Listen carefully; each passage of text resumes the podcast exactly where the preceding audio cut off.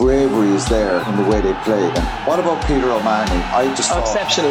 a sensational performance. Yeah. Jack O'Donoghue and Hodnett, the three of them in the back row. The Red 78 with Alan Quinlan and Niamh Briggs. Subscribe to the rugby channel on the OTB Sports app and turn on your notifications now.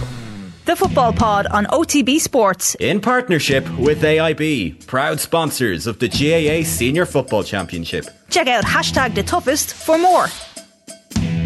Well, how are you all doing? You're very welcome along to episode 15 of the Football Pod. James O'Donoghue, Paddy Andrews, welcome to the show. Next time. Good evening. The All Ireland champions have been dumped out of their provincial championships. Long time since we've seen that happen. Quarter final stage as well, wasn't it? That's Yeah. massive. 2006, Derry stung them after they won the All Ireland um, in 05. That was Tyrone were beating them back in 06. I was, I And was they kept bit them scoreless in the first half that day. yeah, and they weren't far off it this week, keeping them scoreless. Like it was unbelievable to watch, wasn't it? It was. Tyrone just didn't bring it. They just didn't get to the championship intensity. And you could tell that Derry were so prepped for that game. Yeah. Even, did you hear when, um, um, who took the penalty again? McGuigan. Shane Graham McGuigan, yeah. McGuigan, yeah. He said that when he missed the penalty in the last league game, Yeah, seen that he knew he was going to take the next penalty in the Tyrone game. Do you know, he just had it in his head so early that he No. was going to take it. Gallagher rang him the next day. No. Yeah. Rory rang him. Yeah. Rory rang him and said, uh, Rory rang him and said, I missed a penalty in the last league game against Meath. And Rory rang me the next day and said, if we get a penalty against Tyrone, you're hitting it. So for the next three, four weeks, I had two or three balls every night and practice hitting it into that corner. Like, Paddy, we mentioned it last week. If you go back and listen to the Rory Gallagher interview on the football pod, you know that that man is eyeing up one thing and one thing only this year, and that is the Ulster Championship. Well, he said it. He said it in the off season last year. They were they would have been so disappointed losing that game to Donegal last year, and they, they were flying throughout the National League. They steamrolled everyone in Division Three. They were gearing up to, to take out Donegal and Ballybofey. They lost by a point, one kick, and they had so many opportunities to win that, and there was no back door. So it was just such a frustrating end to the season last year for Derry. And this year, like, like I said, Rory said that what was it, October, November time? Yeah. they were going to be gunning for this championship. The, the only issue for them, I suppose, is that they play Monaghan next. You know, they, mm. they, it, it's such a difficult championship to come through and win. But it was a statement, Victor. That the two standout performances I, I felt from the weekend were Kildare absolutely dismantling Louth and racking up a big score, and obviously Derry then in Healy Park as well. Two really kind of statement victories. But for Derry, their, their setup defensively, their energy, their attitude, like see McGuigan's reaction when he scores the penalty, you could just see That's they were they were so focused on that game. And Tyrone, there's been warning signs all year for Tyrone. They've been up and down performances, really inconsistent. Even in their win over Fermanagh a couple of weeks ago, a terrible first half display. And you kind of think they got it out of their system with that second half, but they never got out of the blocks yesterday. Um, and they could have no complaints. And then it just started getting messy for them. You know, the sendings off, the discipline. They're in a tough place. They have a few weeks before they're out again, and they'll need it. They'll need to regroup. But, but yesterday was about Rory Gallagher and that, and that Derry team. It was a brilliant, brilliant performance for them. savage. The game of the weekend, I called it last week. It was going to be in Ennis, and I was there on Saturday night, boys. My God, John Penos. outrageous. They were apo- brilliant penalties. They were. There was like there was four soccer players taking them. Yeah. That's They what were I thought. in the eyes, going across the body, going opening the body. Savage quality So penalty. casual, like, yeah. Did Did you see the photograph of Naughton, Nash, Donovan, Corbett, and Robbie Bourke all lining up to take the penalties? Did you see the five of them were in? There's a great photograph. They look so confident and like Yeah. Speaking to people, they were Limerick's five takers. No matter what you know who was on the pitch, they were always going to be the five takers. Those boys are ready to go. Clare, unfortunately, injuries caught them. Tuberty was off the pitch. Uh, Yeah. Cleary didn't take one. Sexton was injured. I'm not sure. Sexton was injured, and they just they didn't have their their regular penalty takers on, on the pitch. Like, and And you could see showed, it. to be fair. And like what was pointed out to me afterwards, and I I thought it was a bit harsh on anyone who who likes black boots because I've got three pairs of black boots outside in the car. but not one of the Limerick, only one of the Limerick footballers had black boots. There was pink, there was red, there was light blue. Soccer lads. They were, That's the they were, lads. they're all Nike Vapors. They were, yeah, they were You have absolutely, to Burial think the penalties to wear the pink ones. yeah, one hundred percent. But, But uh, the Clare was penalties were poor. Like, Yeah. It was like the first time ever lining up to take a penalty. Yeah, But, Od- uh, O'D had had a mighty game. O'D had had a mighty game, and his just went it ballooned. It was like Beckham against Greece, and then Connor Jordan's.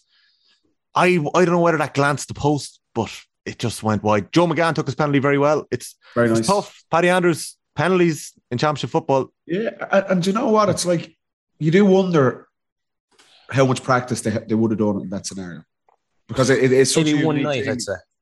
That, that's, is that enough? That's uh, uh, games are going to be start being decided by this now. It's, Yeah. it's a new thing, new phenomenon in, in GAA penalty shootouts. It is a phenomenon. Yeah. If I'd you love to see the ratio of like how many games go to extra time and still ended a draw after extra time. Like it's high. yeah it's you know, because they're, they're so It's pretty tight and cagey that it, there is once it's a draw in normal time, it probably will go to penalties. Yeah. J- James, do you But practice? I think we'll, we'll we'll see a few more penalty shootouts throughout the we. summer. oh, I think Imagine so. this in like an All Ireland semi final or an All Ireland Oh, final. I I couldn't. I would love it. I'd be Incredible behind the goal. stuff, ah, It'd be Yeah. I so did you see that? I I'd put, like up to a, see it. I put up a video of all the kids. They had all lined up behind the town end, and next thing, word came through the town. Oh, I don't know what how they got word. Sprinted around. But they spray. It was like a stampede, lads. It's like something from the Lion King. It was stampede going around the side of the grounds. And, and the photograph, there's an amazing photograph. Pierce, so Pierce from Sportsfile took it of Robbie Bourke lining up to take it, and it's like something from uh, something from the Champions League final or something like that. All these fans roaring and screaming, but they're only ten year old kids. Do you know what I mean? Like, it's Yeah, uh, it's it was remarkable stuff. Did you practice penalties much, James? You you buried a couple in your time in Championship football. I You scored one. I on kind Hill. of tried to I tried to send the keeper the wrong way. So like I never really had to practice ping it into the corner, do you know? Oh, okay. I kind of like a Jorginho, like a stutter. no, but I had a short enough run up, and then I kind of tried to wait to see did the goalie move and try and put it the other way. So it you never get- had to be like an class. outstanding penalty. But are you giving the eyes or are you shaping or what way is that happening? Oh, there's all sorts of shapes being thrown.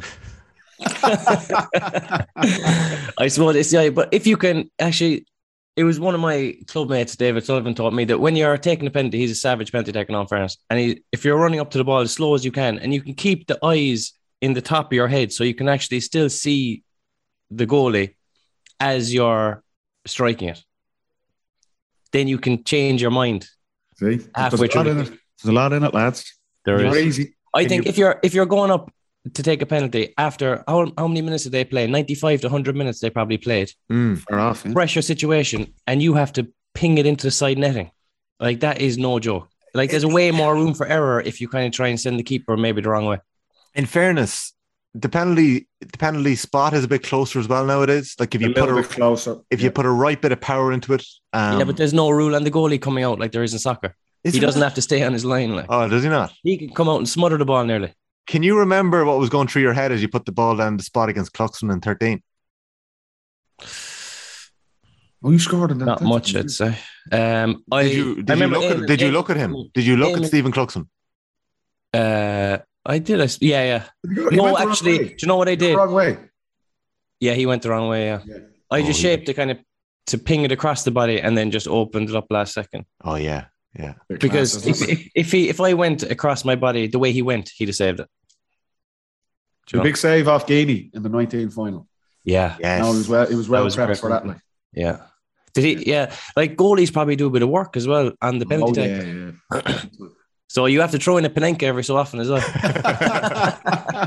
Who took it the outrageous? Oh, Benzema. Benzema. Oh yeah, Ah, outrageous. magic. Paddy, was there any threat after you dived against Henley? Was there any threat of you taking that penalty in sixteen or? I was just good I didn't finish it myself. I should have Yeah. scored. Like. Uh, no, Dermo was on it. We did practice them now, I have to say.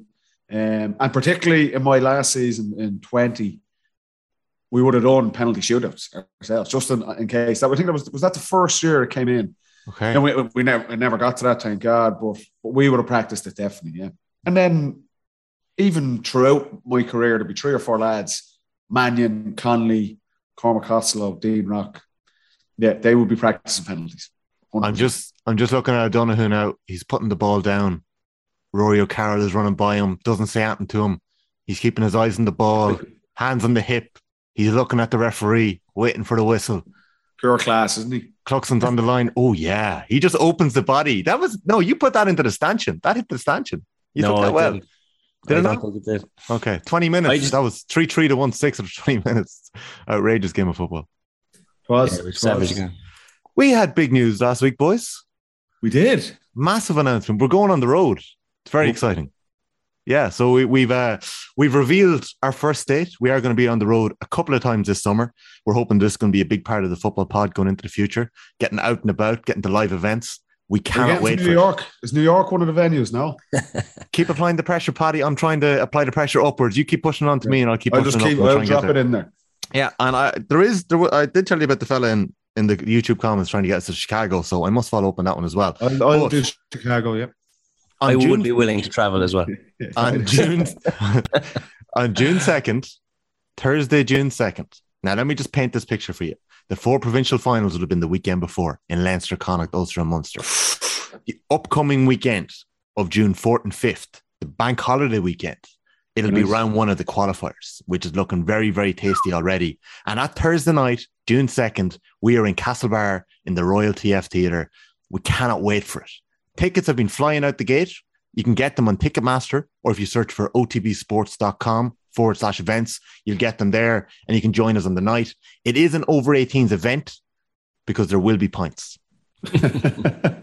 So it is an over One 18s event. stipulation we had in our contract that there, Yeah. there must be points at this show. Like, Exactly. So we- we can't wait for it. It's the first time we've been doing this on Zoom, Paddy. 45 episodes, do you know? So we're, it's going to it's going to be amazing to get uh, out into a live scenario. Thankfully, I've had a bit of prep here. I did Andy Moran's book launch in the Royal TF Theatre, so I, I know my surroundings. Do you know, like getting out for a recce before a match, you like to check out the pitch. So Yeah. I've been there. I kind of know uh, there won't be any nerves. When was the last time you performed in front of a crowd that big, Paddy? It's probably 2019, was it? uh, my wedding. Okay. the Udall speech there for a couple of hundred people there. That was uh, daunting enough. Um, I didn't get down to Andy's thing I seen. I was chatting to you guys after as well, and I know it was a it was a great, It's great. And Yeah. Look, the Mayo supporters are renowned for their passion and they're backing their team. So we're expecting a big crowd. I'm sure there will be. I'm sure it'll be uh, an interesting uh, toing and froing with the crowd and ourselves on stage. But uh, it should be a great night. And like I say, the first of of a couple we're going to do over the summer. So looking forward to getting down there. I hope Mayo are still in the bloody championship. Ah, they Don't will be. it. Don't worry about that. Don't worry. The- the- Mayo will be there. James, preparing to face Mayo. You had a couple of interesting battles yourself Mm. against various Mayo defenders over the years. Would you approach those games in any way different when you're going to Mayo? not approach them differently, but I suppose they were always very physically demanding games, like because they didn't get bodies massively behind the ball, so there was always opportunities, you know, to to take on your man, sprint out, get a ball, take him on. So it was a real footballing game, but like they're almost the most physically demanding. So when you're marking a Higgins or a Keegan, like you're going toe to toe with someone with room and space. And there's not often games nowadays Yeah. with that build up. Like very often going going into game, you're kind of thinking, right, if I get it, there's going to be six or seven fellas around me, probably around the full forward line. Against Mayo, it was very much your battle. And that, it was a great way to prepare for a game. It was like traditional Man on man. honest football. Yeah, it was class. I used to love those games. The game in Limerick must be one of the highlights from your career. The color and the noise. It must be one of the, those moments. Yeah, that was that was incredible. Like, you don't you don't you don't often look back, obviously, while you're still playing, but when people bring it up now, it is nice to to look back. Like the the the atmosphere was sensational, and like Ke- Kerry fans are are brilliant. Mayo fans, like they rocked the place, do you know, and just the color. Well, they broke onto the color pitch. Yeah, they got a little excited that night. Were you close? Were you, were He you on the better side be in Castlebar, actually. The fella, he should come to the live event. Mayo? You'll be in the front row. The fella who came on the field. Was that on your side of the pitch, or was it? Were you on the other end? Was the, what? Was that your I- corner? No, we Kerry were- defence, was it not? Oh, was it Kerry defense? Was it? It was our defense, yeah. Yeah. Uh, they were unlucky that day, though. Aidan O'Shea got um, a Was that clash from of Cillian? Cillian O'Connor. Yeah, Like, I think they both had to go off, they did. and they like they were at their peak of their powers at the time. Like, so we got a stroke of luck there. Your But I- clubmate Jonathan Lyne, obviously had a savage impact in extra time that Yeah. day. We talk about games. We talk about games going to extra time and penalties. That is one of those games that could have gone there if that was in place back then. Oh, it would have been incredible. Oh my god, Paddy, you obviously had a right few battles against Mayo as well. How are you going to prepare to take the stage? Because I'll be honest with you, one of my I can't wait to see how you deal with a Mayo crowd because we are going to be handing the mic around. One of the big things Oh, is getting really? our Okay. questions in from the football pod listeners. So you know, they, I'm not going to say anyone's going to rush the stage, but we will be handing the mic out. I look forward to that. now, it's the same as James, the games we would have had against them, some iconic battles that, that you look back on. And exactly that being a forward, you just knew it was just a physical game. You're right. It's a very different, like even if you look at, say, what Derry did yesterday to Tyrone and they had loads of bodies back and it was nearly a, a really strong structure they had. With Mayo, it was they total confidence in themselves. James Horan set them up was like, we're, we don't care how good you forwards think you are, we're going to put one of our defenders on you and he's going to deal with you. And that was their attitude, and that was the attitude the players had. And the battles were incredible.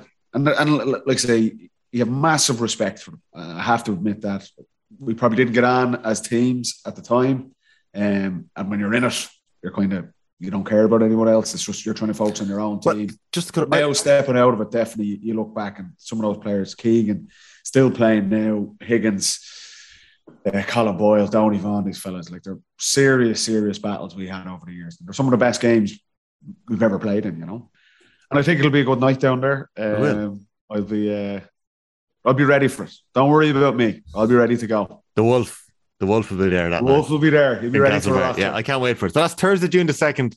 Please do go check out tickets. We'd love to see you there. I've had a couple of clubs actually on to me. They're talking about team bonding sessions. We did a bit on that a couple of weeks ago, and uh, a couple of clubs talking about getting buses down. So get in touch Very in good. DMs if you want to let us know that you're coming. We'd love to hear from you. Um, so that'll be great, and it's open as well to all counties. Like we're going to be talking about Mayo. We're going to have a Mayo legend or two there in the night, all to be revealed. But we are going to be talking about the championship in general because it's really heating up in that week. Thursday, June the second. Leave insert weather guaranteed. It's going into the bank holiday weekend. Let's start it the right way. So we can't wait for that. Lads, a busy weekend. We're going to get into it. Let me just run through the results really quickly. Monaghan 23, down to 7, a 10 point difference there. Tyrone 10 points, Derry 118, an 11 point difference there. In the Leinster quarterfinals, Meath 14, 4 13, Wicklow 112, 10 points in the difference. Kildare bet Louth by 16 points, 222 to 12. Dublin 124, Wexford 4 points, Back, 23. baby. Westmeath 313, Longford 14, and 8 points difference. Waterford 1 8, Tip 213, and 8 point difference. Limerick Clare obviously was decided on penalties. The one close game this weekend and went right down to the wire. And in Roscommon Sligo, Roscommon won with 12 points, 23 to 11. Sligo had a man sent off very, very early in that game. And just to note, the Leinster semi final draw was made last night. It's Kildare against Westmeath and Meath against Dublin. Paddy, we nearly had you last year. You won't play us outside of Croke Park. We're coming free. Same as last year. Both good games, if I recall. We were there on the Yeah. day, the two of us. Um, that'll be good. They're in Croker. I see people were getting a bit worked up, were they? Saying it should be moved. Let's come back to that. I want to come back to that in a couple of minutes. I want to come back to that in a couple of minutes. might, yeah. But in Leinster, does the first team out of the draw, that's not a thing, is it? No, in Leinster, basically Just Leinster. everything is done to keep Dublin and Croke Park. How many people? How many people will go to that game? I they're, they're not making it's going to be half full, like, and then Will there, there be thirty-five thousand? and Westmeath and Kildare people are going to leave during Dublin Meath, like. Yeah. They're not hanging around for that. There, there was that double header last year. There was about 30 odd thousand at it. It was a nice, lovely day. Um, yeah, and w- anyway, if you've played in Croke Park and have played in a lot of these games, um, it's an incredible stadium. I think if you ask players, they, they love playing there from, all the counties. But in terms of atmosphere, like if there's less than 60,000 in Croke Park, it's flat. Yeah. Like even if you have 50,000 in there, it can still be very. Uh, you're- look, you need the games to be competitive to, to, to bring the crowd and get them involved in it. But if it's not full and those two double that double header is not going to be anywhere near full, Like I yeah, I just don't know why the Leinster Council aren't looking at this and going, we've had 10 years where our championship hasn't been up to scratch. And we've had 10 years of semi-finals where you can hear the players talking to each other and you can hear people having a chat when there's 10, 15 points in the difference after 45 minutes. And I know last year Meath probably had a third quarter where I got very excited, Paddy sitting beside you in the You stadium. did, yeah, yeah. But like, you. Do, do you know, I imagine like we were there for Kildare, Dublin, and Newbridge, and I know Dublin were on the wrong side of it. Dublin had a couple of goal chances that day. Whatever about the result, the atmosphere was ferocious. no, it is. Newbridge It's was class. rocking. It was rocking. they didn't, could they put them in Portlaoise or Tullamore, Tullamore maybe and get What, what is twenty thousand? Would you get twenty thousand? Yeah, you would though, but that'd full be house though. You're right. And like Jimmy, you're talking about one of, like say one of your best games down in Limerick in the Gaelic grounds. Full house, packed to the rafters. You look at the hurling there, Limerick Waterford last weekend as well. Saturday night, packed Gaelic grounds. Just a class atmosphere. You're not going to get that in Croker. No. No. But the thing that makes championship is the atmosphere. Like Yeah. it's just a different vibe around the place. It- when you go into Croke Park, it's half full. It just zaps that. You might as well be playing. You might as well be playing. There's actually a better atmosphere in league games. Like if you put 30 30,000 into Clarny, the place is absolutely electric. Yeah. So I just think you're missing a chance. I know players like playing in Croke Park, but Yeah, I think of if course, they yeah. actually thought about it, it's way better to pack a stadium with 30,000 than play. Oh yeah, definitely. Well, it's obviously the Leinster Council to make the decision, and there was a couple of people cribbing over the weekend that the price of tickets into the two Cusack Park, so Cusack Park in Ennis was 15 quid, and look at the value you got for that. Cusack Park in Westmeath was 25 euro on the same night at the same time in a in a game that was pretty much over, I think 25, 30 minutes into. I know Longford had a bit of a comeback, but it just didn't really make sense, you know. So the, it's the Leinster Council to make the call about where that game ends up going. I just think it'd be great for the provincial towns. You bring it to Tullamore, you bring it down to Nolan Park Yeah. you're getting the dubs and the Meath fans all traveling down. It's a day out. I just think it's a pity. I think it's a I think it's a, an opportunity. They're not even on telly or anything, are they? no, that just shows you how far far the Leinster Championship has fallen, Yeah. and we know it. They're not on telly. no, No. what? Yeah, Oh my God. That's cat. but it's Yeah. just it's where the provincials have fallen to. But the provincials are they- they're rubbish. Like, it was, like Munster Championship, fair enough. That was a great game between Limerick and Clare. Like, but they could do they could do so much something so much better. Like, like yeah, but but Limerick and Clare are going to play in the league next year, and you could have the same thing. You know, yeah. The only thing is what we have seen is like the way the Derry fell off in the league. It just proves kind of does league form matter at all? Like, do you know, once you get once you get your mentality right for championship match, there's some Yeah. difference. There's just some difference in league and championship. It is Do or interesting. You put a lot of put a lot of lot of stock in how teams perform in the league. And you look at Galway, absolutely obliterated Derry in that Yeah. game. And, And if they Derry- played now- Derry, Derry don't get promoted. Armagh are like everyone's second team through, Mm. through the league. The style of play they're playing, they're flying it. And then they have a terrible championship outing. And Derry yesterday come out and give arguably the performance of the season to date. So you can't read too much into it. Um, Yes. It's decent for a guy a, a guideline, I suppose, but um, no, it's a it's a tricky one to call. And as you've seen with our predictions, oh, our predictions were too bad. We'll we managed to get even one right in the last two back- Yeah, weeks? we did. Don't worry. I'll, I'll bring through your score. I backed the Dubs to beat Wexford, so that's one for me. Did you? Right. you are listening to episode 15 of the Football Pod with Paddy Andrews and James O'Donoghue on Tommy Rooney. It's brought to you every week by AIB, proud sponsors of the Senior Football Championship. Check out hashtag the toughest for more. We're going to be back right after this. We're going to break down this weekend's games. We're going to preview the three games that are coming up this weekend and give the lads predictions. We're going to take a couple of questions from the Football Pod listeners, and we're going to wrap it up with our fantasy Gaelic teams. Just going to put it out there that I got 150 points this week. We're back after this. You're very welcome back to episode 15 of the Football Pod. I've got Paddy Andrews with me. I've got James O'Donoghue with me. James, can I start with you? Please do. How impressed were you with Derry? How impressed were you with Derry at the weekend? Oh, so impressed. So impressed. And do you remember we said a couple of weeks ago that those Ulster Championship matches, like, they're kind of so, there's so much emotional energy and so much kind of championship feel to those games. It is a case of whoever comes out of those blocks, the fastest, the strongest, and the best. And Derry were able to bring themselves up to that level, but Tyrone could not get there. They just couldn't get there. And Derry just blew them away. And I must say, I was so impressed with their physicality, their fitness, their shooting. Like they got up the field, their half back line was kicking points. Mm-hmm. They weren't rushing anything. They were taking it nice and easy, but they were punching holes. And one thing I saw that I thought was very interesting was the way they brought the ball out of defense. They didn't do it like a lot of teams fall into a trap of bringing it out very slowly and kind of lethargic. And next thing, there's a block back and you're hand passing around. Rogers, a couple of times, when they handed it to him, he just took off on a beeline sprint as fast as he could. And that actually promoted runners off him and they were on the attack, and they just punched holes then in the in the Tyrone half back line. And for some reason, th- their half back line was wide open. They didn't seem to play a holding six. Um, so that was the main thing. I thought that the way they transitioned the ball from the goalie or the full back line all the way up was so fast, and it just created a lot of scores from uh, uh, easy scores.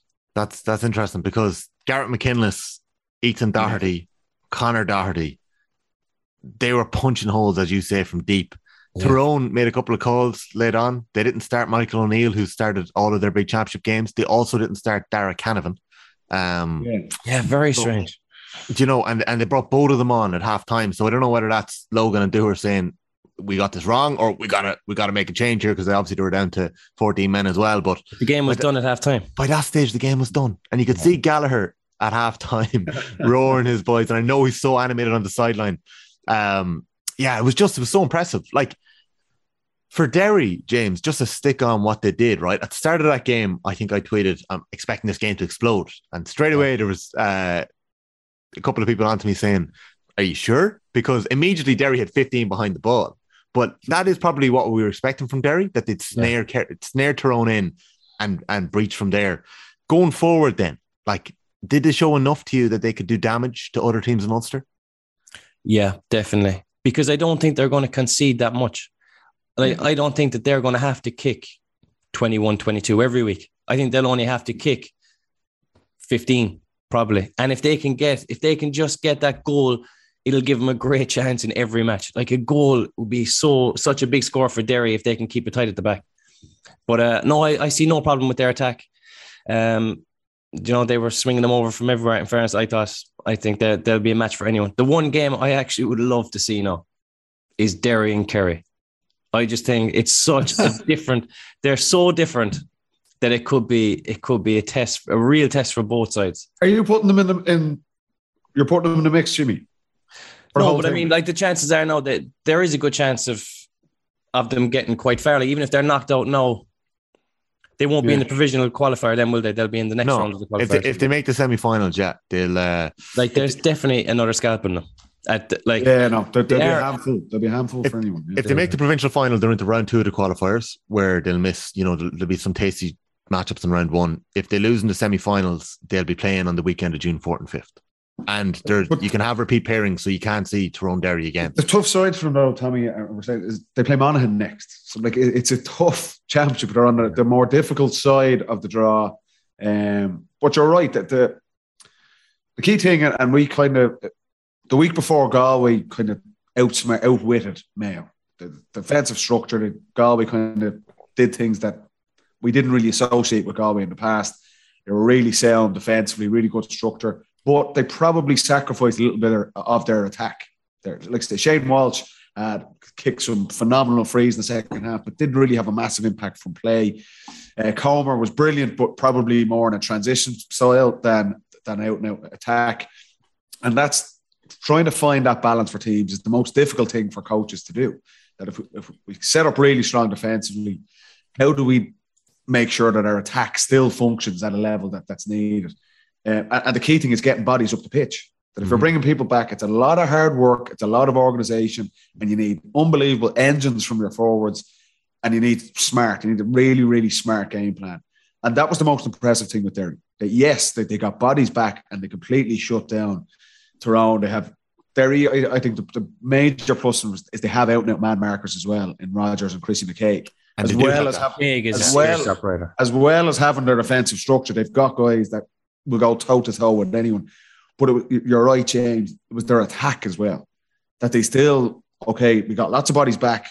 We were really structured, but we broke at serious pace. We were kicking some brilliant scores. Yeah. Uh, McGuigan was kind of maybe a little bit quiet in the first half with Hampsey, but kind of grew into the game. You could see nearly the confidence he took from the penalty. Um, Doherty, Connor Glass, McKinless was phenomenal at centre back. And it was just, it was not far off being perfect in defence, but it was brilliant in attack as well. Yeah. And for, for a team to have that balance between the two is really, really impressive. Um, and it's the confidence they'll get from that. Yeah. Yes, Tyrone were really, really poor. And we'll, we'll touch on that, I'm sure. But that puts Derry, like I say, we're talking about them now, was in these guys are serious, serious contenders.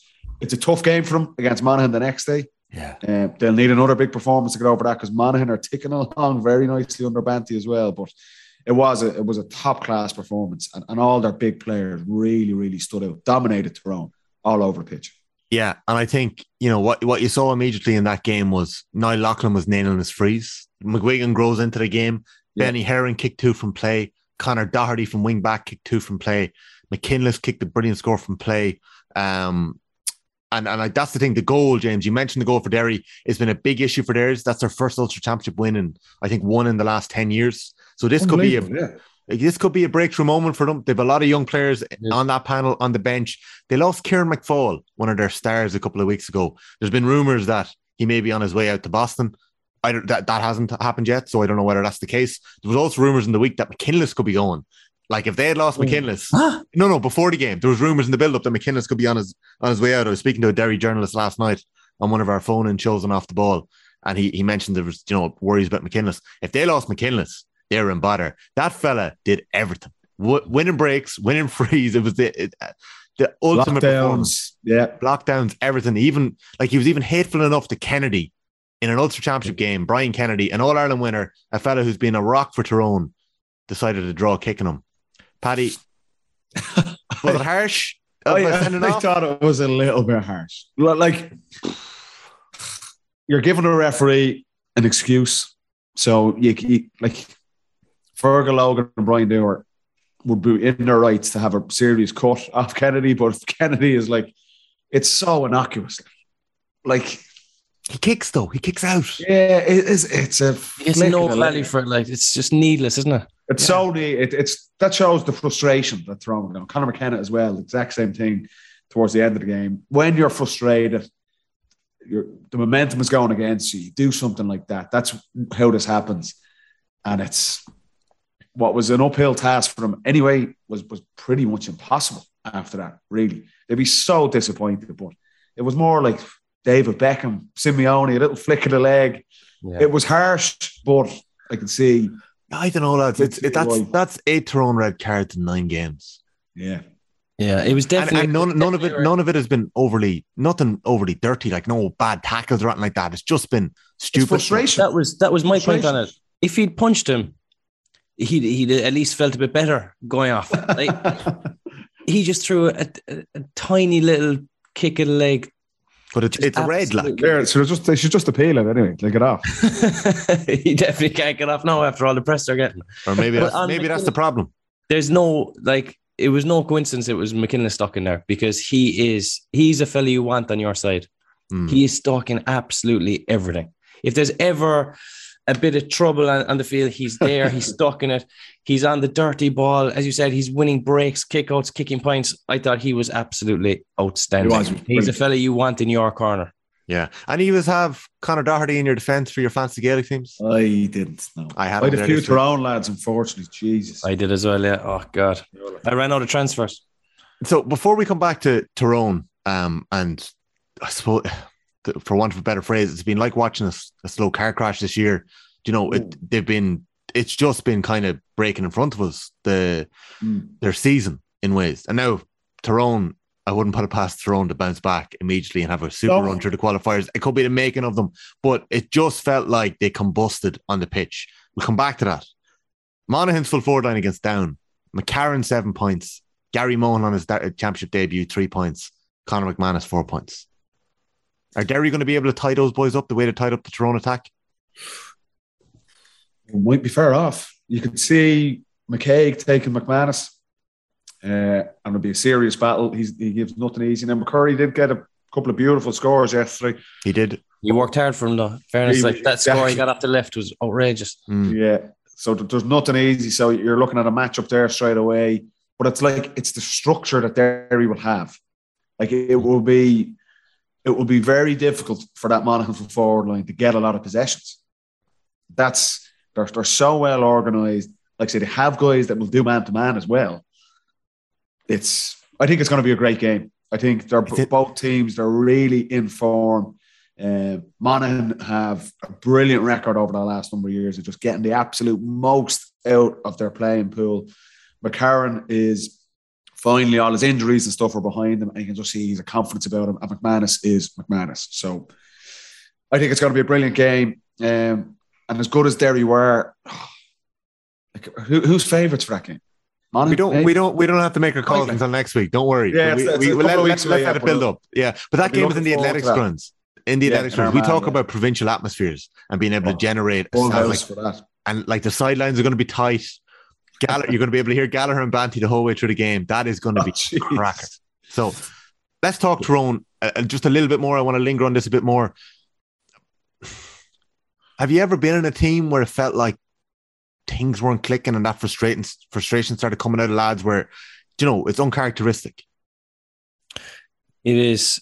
Uh, I don't think I've ever been in that situation, but we definitely would have kind of warned against it. Like the red cards, they're not a great sign. Like especially the nature of the red cards. Like for the second one, you know, when he threw the ball already on the yellow off his head, it was just like absolutely no need for it, and it was kind of a, a get me out of here kind of a a cry, which is it's it's it's not a good sign, I don't think, for Tyrone. But I was listening to the to the interviews after the game, and Dooher was saying all the right things in fairness, but he was saying that this is probably the kick up the arse they need, and if they can somehow pull it together again, it would be an unbelievable achievement. Do you know, so they have that, but it's so hard to see how they can how how they can raise a gallop against anyone when their mentality is so off. Jimmy, they've had a few kick up the holes this year. True. Do you know what I mean? It's not like this. This is you could see this coming throughout. the- Their re, their inconsistency in the league. They had some really bad. Like I remember Dublin. Dublin when Dublin were struggling, went up and blew them away. And you're going, what? What is going on with Tyrone? Um, and it's the the red cards they're getting. You're right. They're all innocuous things. It's just kind of ill discipline. It's not like you've gone in and it's just a, a freak. There's a, a row or brawl. It's it's red cards from just frustration. You can see it boiling over because the players themselves know there's more that they're not playing well. Things aren't clicking. Teams are getting at them. This is near, near, nearly what was a big strength of Tyrone that they used to do this to teams. They used to take frustrate teams and take them out of their comfort zone. Um, and it's happening to Tyrone now. And it's happening pretty much throughout the whole campaign. And and yesterday was just it came to a head. It was like a perfect storm. They were way off the pace. Their key players didn't play well and probably haven't been playing that well for them. And then the the McKenna thing is just like you're right. It, it just looked it was nearly laughable. It was like something you'd see in a under 12s match. Yeah. And he's just he knows he's so much better than that and just losing the head. And it's a tough atmosphere to be in and they, they do need a massive. They need to swing something. They need something to come out and, and turn it around, or it could be a really, really bad campaign for them. They're up against it. They're hoping for a reasonable draw in a couple of weeks' time to get them back on the horse. But if they got a Mayo or someone like that, that could be it. For them. That could be I'd it love to be inside in their meetings or their next meeting. It has to be so honest, so them. Old truths, like yeah, yeah. You have to start hurting fellas' feelings there fairly quickly. You know, he has to start poking the bear. Like he has to get a reaction out of him. So it's going to be it's going to be a horrible place to be, really, for the players, especially when they're underperforming so badly. I mean, he took off McShane at half time. Yeah. McGeary was taken off. The two boys were sent off. It's just they're oh, they're they're key players for. They're big, like match winners for Tyrone last year, and they just have not got to the levels anywhere near the levels that they're at last year. so strange that he didn't start Canavan. Like it must have been a physicality thing that he said, right, I'll bring this fella on when maybe the game's in the melting pot and it's opened up a bit and maybe there's a few tired legs. Because he's he the type of player, Jim. He's the type of player that would suit playing against that type of defense. Where there's lots of bodies back, you need that kind of Drop elusive forward, kind of Yeah. moving, poking holes. Like it was just a surprise. And one McShane, we, we've touched on it, just has not been able to get near the levels that, that he's been at. And he just snuffed them out completely. Now it, it's it's hard to play against.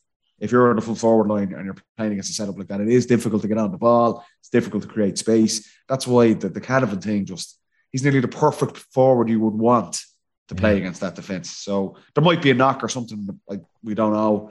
Um, but it was just it was a, one of a number of issues that Tyrone had across the board. You're right. Well, what? where did they go this week? They'll know themselves. The players will know themselves that that was not an acceptable performance. But I don't know. Yeah, I don't think it matters what they do training wise. It just has to come out. It has to come out verbally what's gone wrong in that group, because Well, lads, the- is it is it like is it as simple as this? Thirteen of the players started against Donegal last year in the Ulster semi final.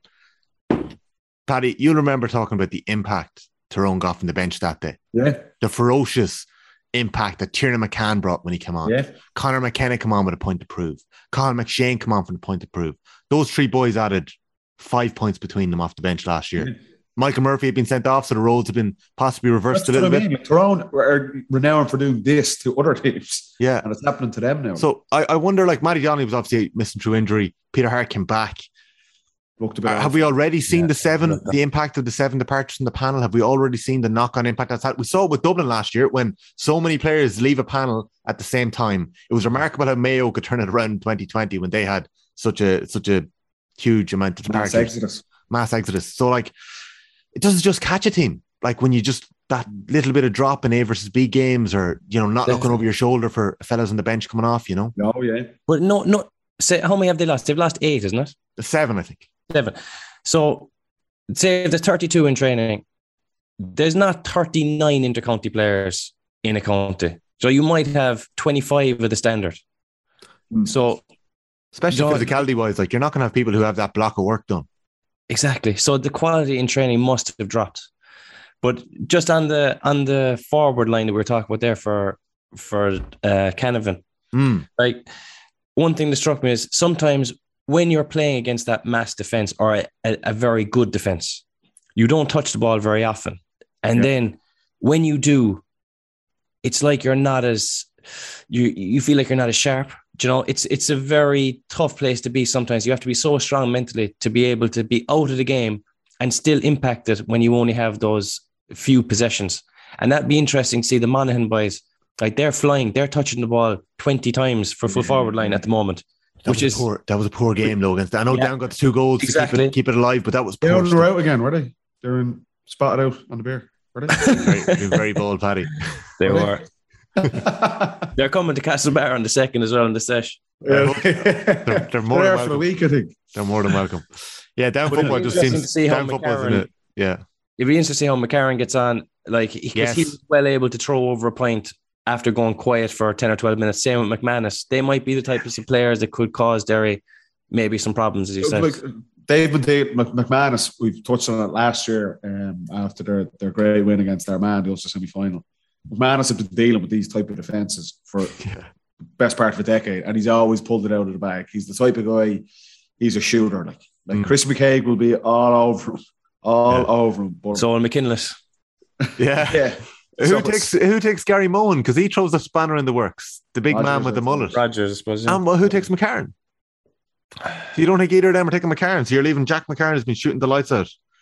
Um, who's the other Derry cornerback? McCluskey. McCluskey. Yeah. So yeah, You see, they have Be a good protection game. back there. They have protection back there. yeah, they do. They do. it'll be a Yeah, good that's game, enough. but I wouldn't be. Yeah, can't wait for it. Monaghan We will be got- delighted now going in. Yeah. everyone's going to be like exactly what we're doing here. We're talking up there. Ah, they're licking their lips. It was Monaghan a are licking statement their lips. performance. Yeah. But that Monaghan team is experienced. They've been around the block. Banty's been around. Banty and Rory on the sideline will be uh, bring your earmuffs for that one. Yeah, Yeah, two yeah. lads will be going at it. Well, it'll be, it'll be a class game and two of the form teams uh, in the country at the minute. You'll have to say so. But Tyrone, they need they need something. Is it's their fourth or fifth kick in the hole they've got this year. That they need to pull something out of the bag. They need to draw Armagh in the qualifiers. That's what they need, Mm. and that might waken them up. We'll see.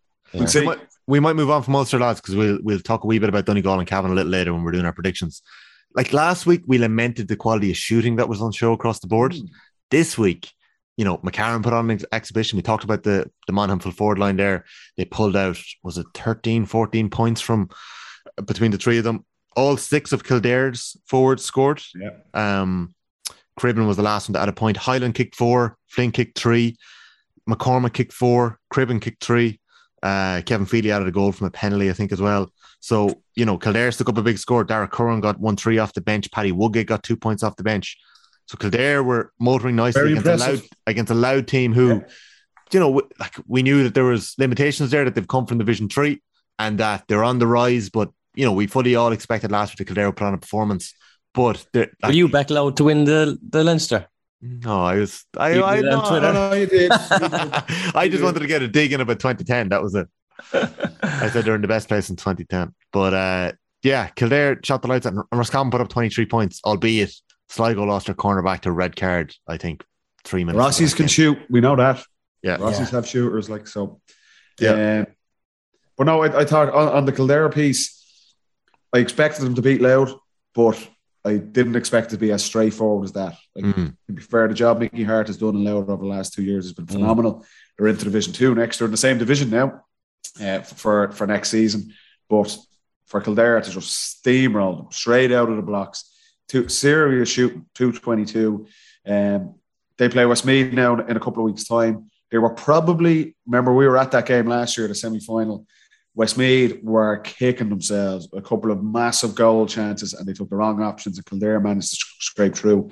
Um, but I would expect Kildare to come through that pretty convincingly based on what we've seen, uh, particularly uh, over the weekend. I thought that was a really impressive performance across the board from Kildare. So they're motoring along very, very nicely. Kildare are better now, aren't they, than last year?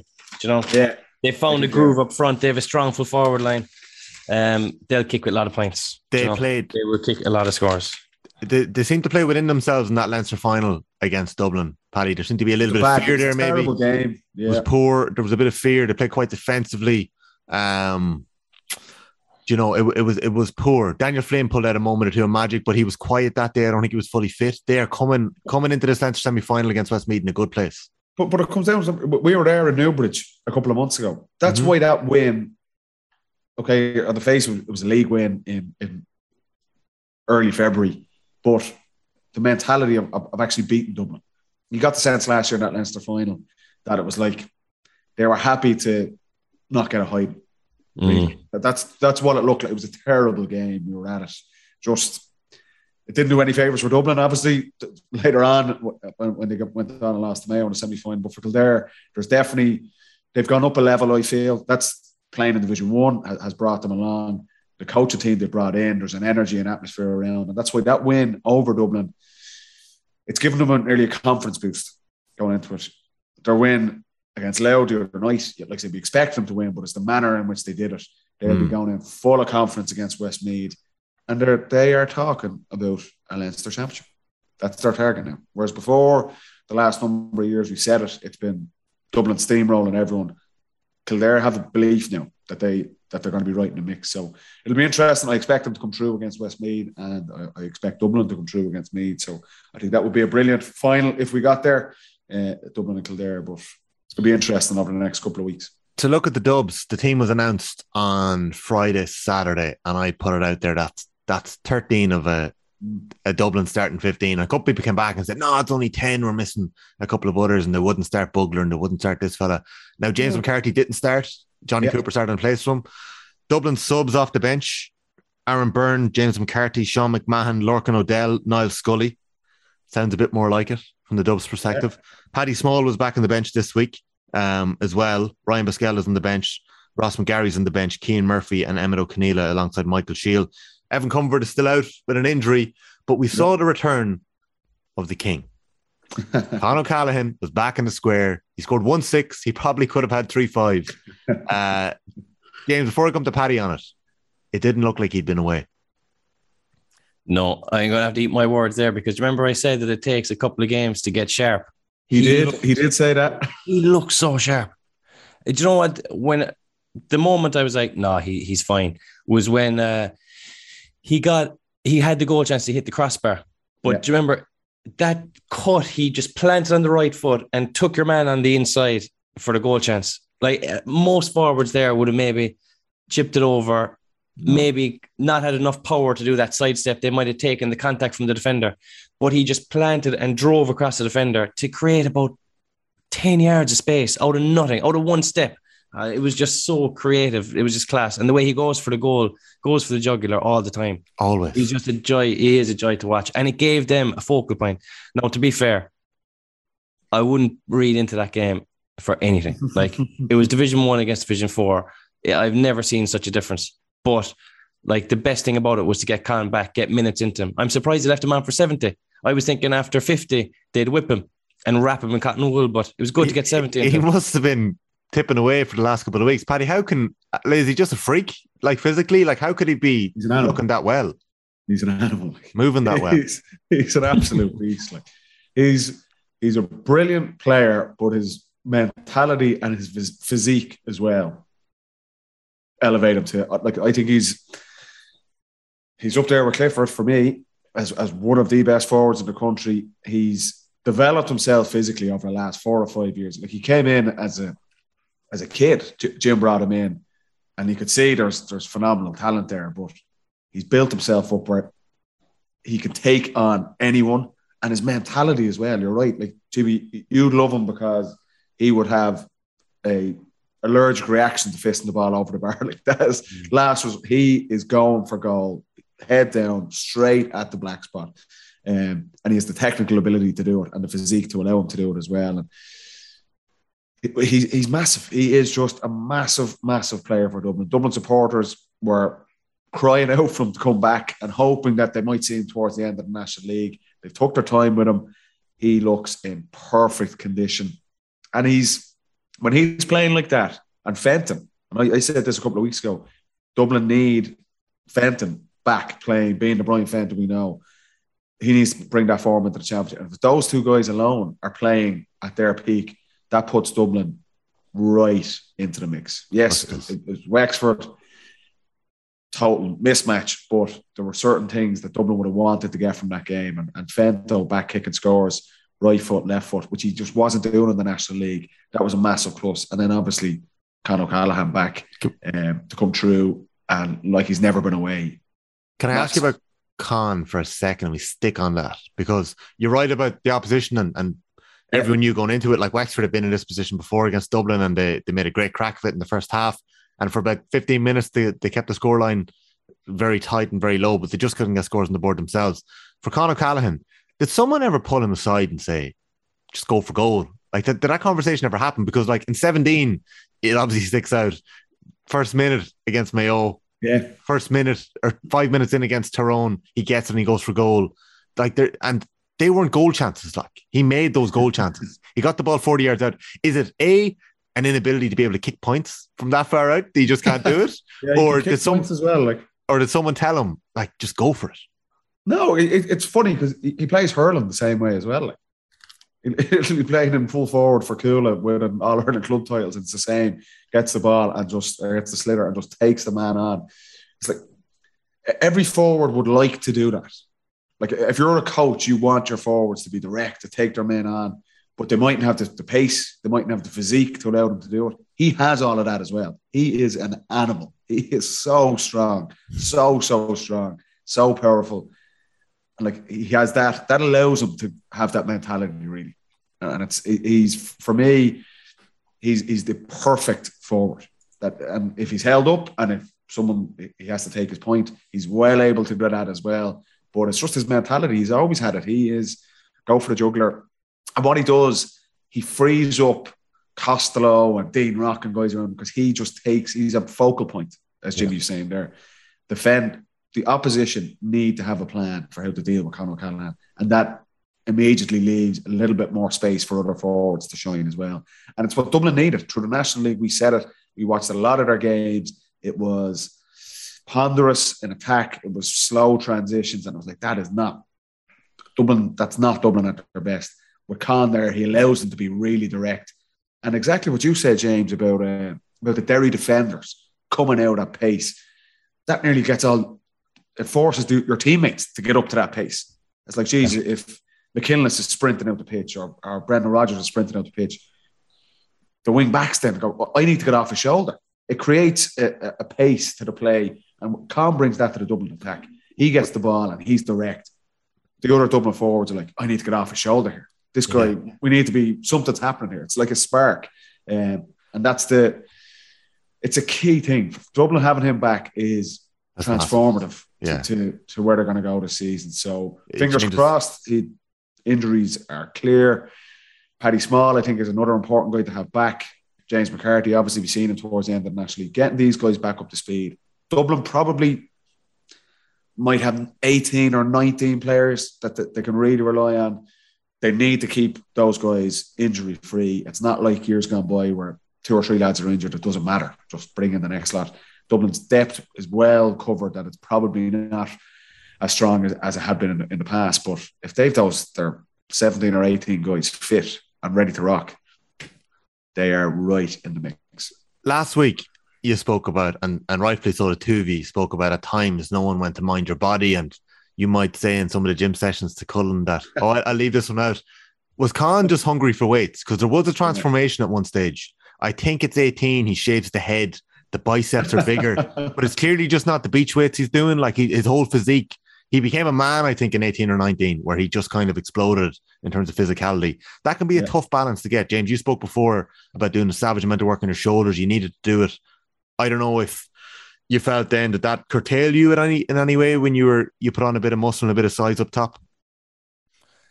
No, but I suppose like Con is probably he was coming at the weights from probably a good base level without an injury. So he probably had a look at and said, How can I improve myself here? He wasn't coming at it from an injury that he had to Hmm. get better. He was coming at it from already probably one being, being a top forward. And he goes, How do I take myself to a different level here? Mhm. And that was his route.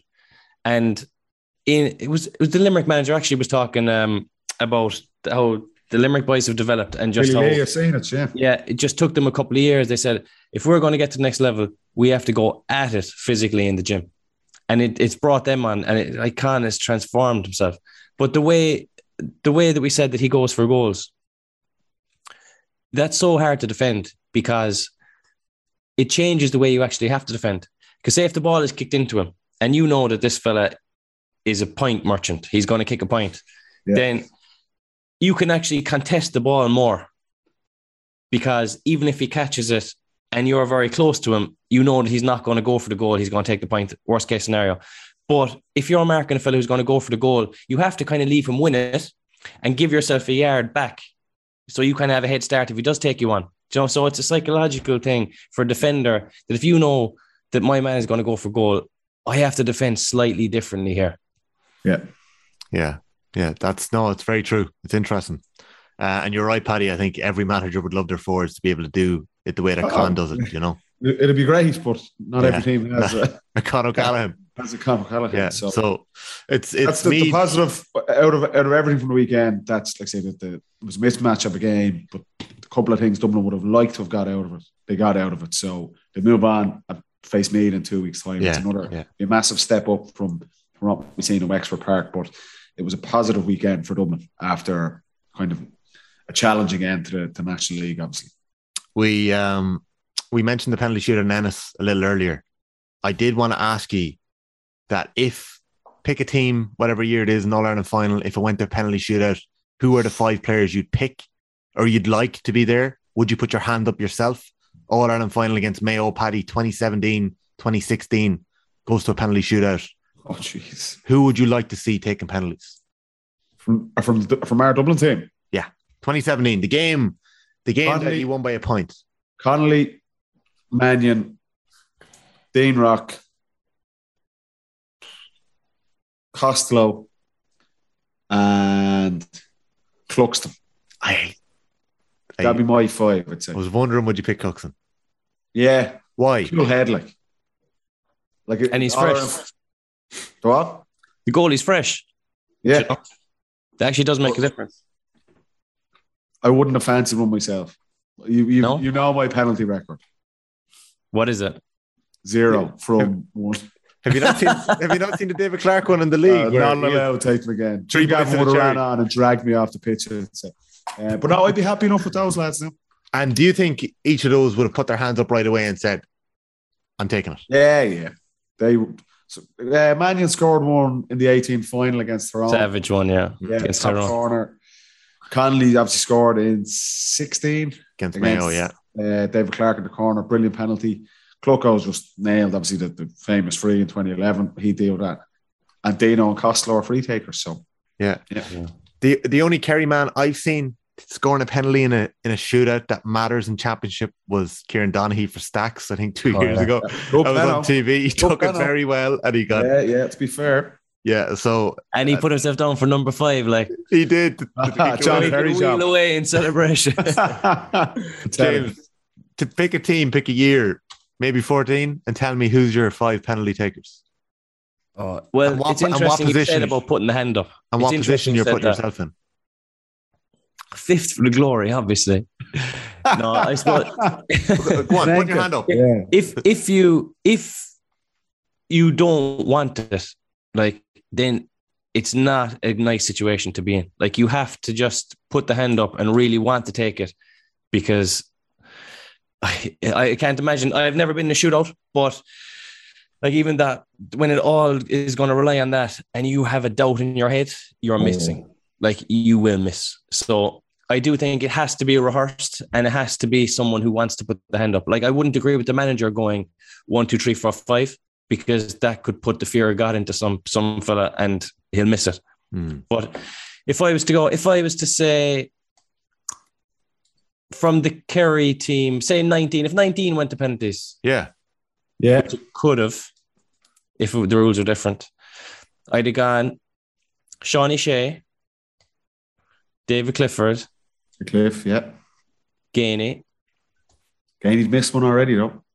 He's missed one. Yeah. So you'd back him to go the same side again. Thank you. Yeah, yeah, I'd go goalie as well. I'd go Shane Ryan. Okay. yeah. It's it yeah. okay? I, I, it, who's your fifth? tired And then legs, you bring yourself on for the the fifth one. Yeah, I'd sub on there. for Well, the James stand. is on in 64 minutes, so he, he probably only got about 25 minutes anyway. Yeah, so I'd I'd I'd step up. All right, yeah. But are you are you putting yourself fifth or are you putting Ryan up against Cluxton at fifth? is Cluxton shooting fifth? I'd put him. fi- No, I'd put I'd put your strongest at the start. So whoever is most confident, I go, and then it might not even go to five. Limerick and Lads, was we four- needed it. There'll be a pedal shootout in one of Imagine. the big games this year. Surely That'll be goes- class. They hardly Be they class. hardly put it All into the hill. semi-final. It's hardly into the hill, like that's that's a complete disadvantage for the opposition. It's a toss. It's a toss. Just- I, I don't think if, if you're worried about that type of stuff, you're gonna miss. Yeah, What end you're shooting in. It's more who are your best ball strikers, who'll deal with the pressure of it, Hmm. and who's prepared for it. Like, like, see, I got the sense we don't know that Limerick looked like they had prepared for that shootout, and Clare looked like they didn't. They- Clare. OD's penalty was like he was taking the point. yeah, it was like that. That's In fairness, so that's he- the difference. That teams are going to Yeah. have to start practicing now because that could be like I think we'll see more of them. I think we'll see another couple in this this summer. Like you're looking at how tight the games are going to be, and even over the next couple of weeks, Monaghan, Derry, for example. I I I'm excited to see it. I want to I want to see it in a big game and a big game in Croker. I think it'd be class. Oh, It's a I chance couldn't shake the hero of the keeper as well. It felt weird, lads, being in the stadium. I couldn't shake it. It felt it felt bizarre. It was like, how is it being decided by penalties? This is so strange. I think I, I like when soccer games. It's Don't better me than replays, lads. Get rid of replays. Yeah. But what about what Yeah. about um what about a shootout in the D? Is that not a bit more natural? I don't think 45s work. You know, it's it's you you pick three appointed players that have to take shots from the D. So what's it's the same thing. Like What about if Remember they, the old MLS? Uh, yeah, yeah, Yeah. dribble up from halfway One-on-one. line. Dribble up and score a goal. Go around the keeper. Bring It that would in. be good to do something what about next more score kind wins? football-y. What about Like, next it's a bit score of a wins? soccer thing, isn't it? The penalties. Next score win. No, So so it's- it's Panos is lads. Panos is top class. We I all loved him. Like Yeah. horrendous if you're taking him, but like if you're watching it, all the big soccer tournaments in the summer, it's class. Panos are drama. Dublin Mayo All Ireland final. Imagine the buzz for that. Like Oh, it would be savage, right? James, you know when you said there you have to want it. Did you ever have a situation? You obviously took quite a few penalties in your career where you didn't fancy it on a particular day for a particular reason. No, I think I, I was always prepared to take it. Okay. know? and sometimes there's, there's no one else. Do you know? Like, there's, there's there's never a queue to take the penalties. Do you know, so there might only be one or two fellas who who can take them or who want to take them. Do you ever have an argument like in soccer with a fella about a penalty? No. A Di Canio and Lampard situation. uh, no, I'd say nearly giving the ball to each other. No, you take it. No, you take it. But no, that's Uh, it's never come to that. no. Okay. Okay. Okay. All right. We'll keep an You eye on the penalty shootouts. You take them. I haven't taken a penalty since under 14s. Did you miss it? Score it. I scored in an under 14 final in Navan, yeah. Legend. Into the corner. Haven't been allowed to take one since. That was when I had my boxers were longer than my shorts back then. Nice. Uh, yeah. There was no skins. down Um, the middle, down the middle is a sure thing in the penalty shootout. these ah, get out of it. Get, I'm telling GAA goalkeepers won't move. Most of them No, won't the, move. keeper, If you look at the top, Donal O'Sullivan was standing waiting for one down the middle. Like, he Yeah. was, yeah, and he pinged it in the top corner. Yeah, yeah, that's true. yeah, he got caught out. But you, if you know the goalie, like most of the goalies are diving, Okay. so down the middle, I think is, is very ballsy though. I, Yeah. don't- I don't think I, I think we'll see shootouts. I don't think we'll see a Panenka. Oh, not a Panenka, I think it'll be a few years before we see one of them in the GAA. Now, but Per- Pirlo did it crawl in before the you walk. Pirlo did it in the Euros against England, didn't he? He did a Yeah, in the Joe in the Magic. shootout. Yeah, yeah, yeah, exactly. No, I think Um, I think someone will someone will do it. Nah, chance, no chance. No. won't be a again. I'd like to see it, but I don't know. Yeah. Well, I think Can you imagine going into work on Monday after missing a Panenka and not on a final? They wouldn't be going into work, Jimmy. They'd be No, in Dublin no. Airport, flying out Vegas. yeah. But listen, that was that was an unbelievable game uh, in Ennis. The pity about it was there was only two thousand nine hundred and eighty people at that game. Yeah. It wasn't available online, couldn't stream it. And I was just thinking, I had 20, 30 tweets of people saying live stream the penalties. And I just, I didn't want to get my Croke Park press pass revoked. So I couldn't do it. I wasn't allowed to. Um, and I just think it's such a shame that though that penalty shootout wasn't up on Twitter or YouTube or TikTok later that night, you can reach millions of people with a game between Clare and Limerick where you're only getting, and like the conversation about 2,900 people being there and Ennis, there's plenty of people around Ennis or wherever around Clare that day. It's, it's tough because, you know, football and hurling is stronger in different counties than it is in other counties. So, you know, that's, there was a, a huge crowd in, in Semple, I think, for Clare and Cork the next day for the hurling. But just, I think we're missing a trick. And the next GAA media rights deal, if we could look at what we learned from COVID and the games that were streamed and that were available to watch, it could just give us so much more. Just put the games you out look there. Like the Dublin game is on telly on Sky, and Waste of time. man, the man in the street knew what was going to happen in that game. But okay, Dublin, Skyfield, might get more viewership there, but Limerick Clare was a brilliant game, unbelievable game. Both teams had it won, had it lost. Yeah. goes to penalties. Like, what's a better spectacle to watch? Without a doubt, that's the game. So, um, look, it's, it's kind of like it's been that way for the last number of years. The, the- these early rounds of the championship, um, you do question why some of these games are being shown and other ones not. So, Maybe just show more. yeah, yeah, I agree. I agree. There's probably not enough games on. Even if you look this weekend, the games. Okay, we've got Kerry Cork on Saturday night, but there's not really any other big standout games. And Donegal and Cavan. But Donegal and Cavan will be good. I'll put it. I'll put it Um, on record now. Yeah, Yeah. So look at maybe maybe there's some sort of GAA TV or if you just look at the way the Premier League do it and, and NFL the way they market their own stuff. yeah. Um, I just think that the GAA could do so much more to make heroes out of fellas. That's the way I'll put it. Make heroes out of Division Three and Four and Division Two and Division One footballers who aren't on telly every week. Like we saw Jack McCarron score over his shoulder, and I think McGuigan and McCurry did something similar the next day. And when you see that, all you want to do is go out and practice it. When you see Con O'Callaghan taking on his man and you put those clips up, that's what people want to do in training and replicate it later in the week. So I just think that a lot more could be done from it. That Clare Limerick game, it was it was class to be at. Conor Lane found a minute. There was four minutes of injury time. Jamie Malone put Clare in front in the 74th minute on the buzzer. I have no idea where he found the next 65. But it's at, it's seconds. at least, isn't it? Isn't that the wording? But there was If no they say four no minutes. li- It's at least four minutes. no one lying down. I just Were Clare, are, are Clare frustrated with it? Was there was Colm Collins kind of challenging that, or no, I, I didn't hear anyone talking about it and giving out about the referee after the game. But uh, And, and like it was a myself, free looking at the, end clock, as well. To be fair to Conor Lane, it was It just was, He but it booked was. didn't he? He did an unlucky tackle. But Clare will be kicking themselves as well. Like They kicked a lot of Cooney whites. as well for Yeah. goal. Yeah. He's in, and it's like he kind of there's one of the Limerick defenders just gets a hand on him and nearly puts him I thi- off. I think his ankle got clipped slightly, very a slightly. tiny little bit of Yeah. contact, but like that, what a massive chance to kind of put the game out of reach. And we we spoke about Clare Division Two. They were the highest ranked team in, in Munster outside of Kerry, Mm. and they haven't been able to get a big championship win. Like Colm Collins has done a phenomenal job with, with Clare to have them kind of pushing for promotion, really, even from Division Two. But we said it like Tipperary got their breakthrough in 2020, winning the Munster Championship. Clare, I think 2020 is that. 2020 is the one they're looking at, I'd say, because every other year they ended up drawing Kerry.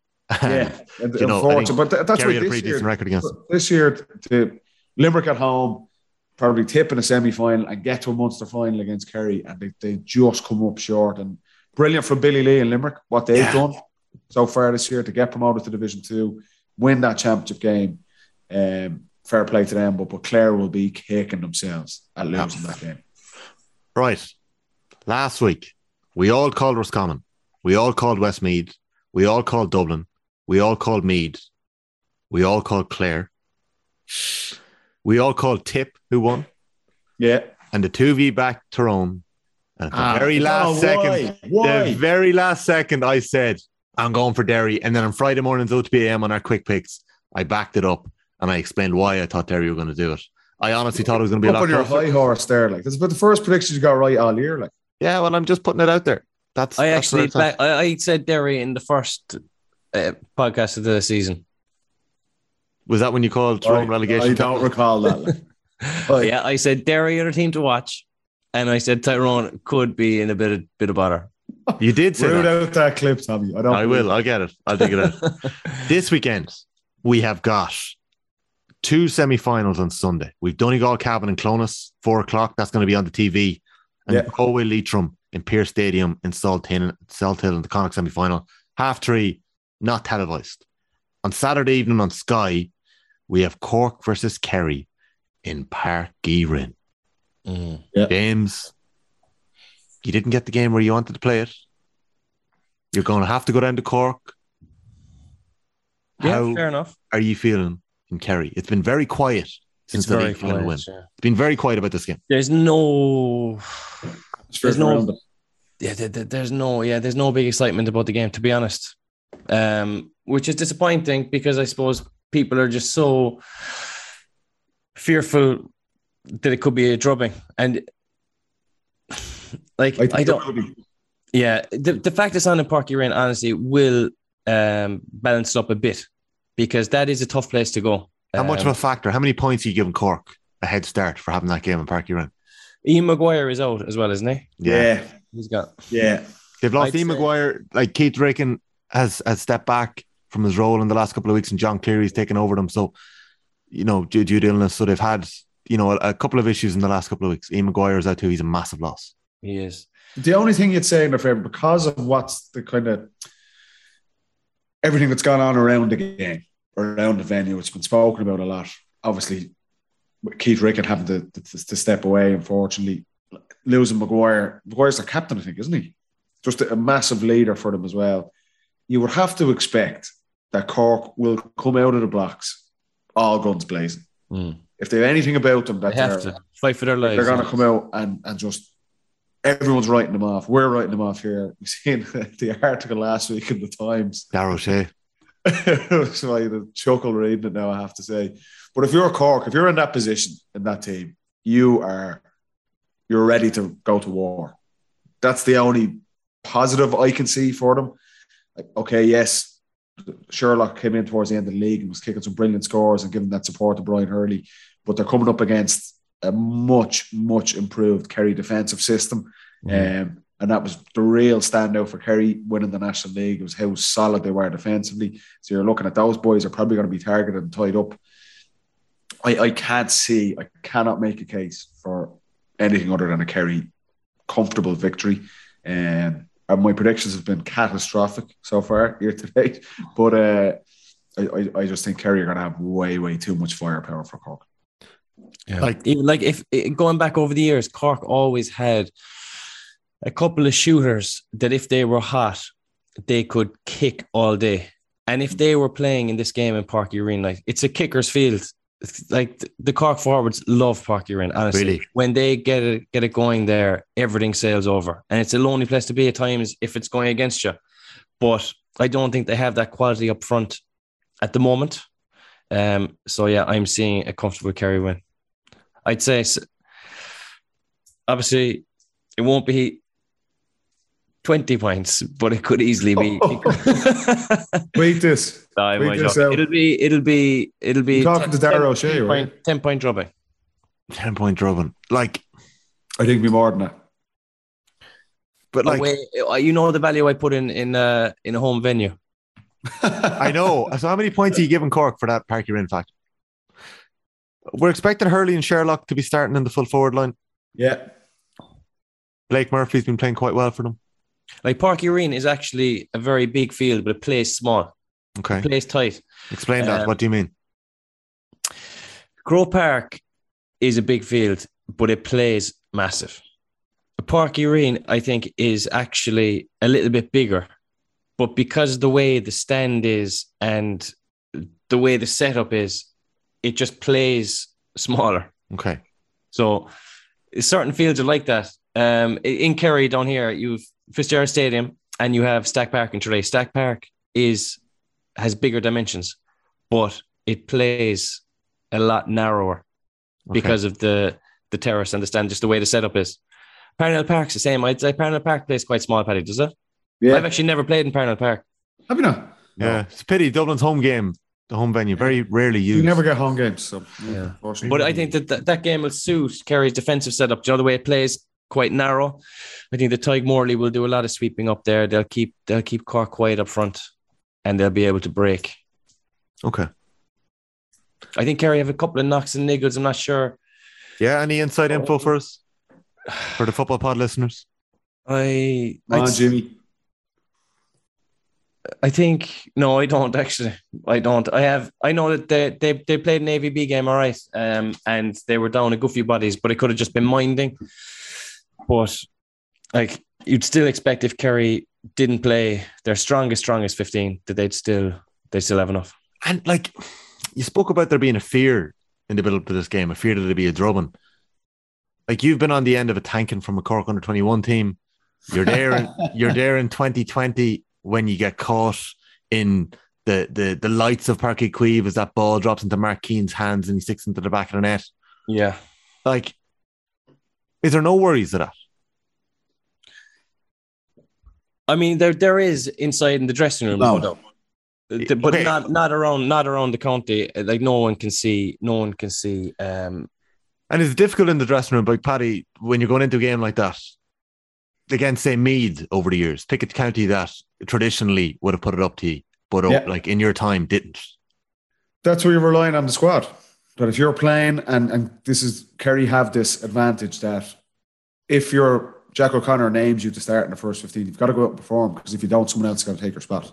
yes. So that's that was the massive advantage we had with Dublin that no matter what in, in these games, like an example, Wexford at the weekend, you knew I need to play well here, even though we expect to win this game, and and we generally did quite easily, but you had to perform and do the right things, otherwise someone else was taking their spot, and that's the beauty of what Kerry have, and Jack O'Connor is unbelievably experienced, um, that whoever he names in that fifteen going out there, they'll still have to play Hmm.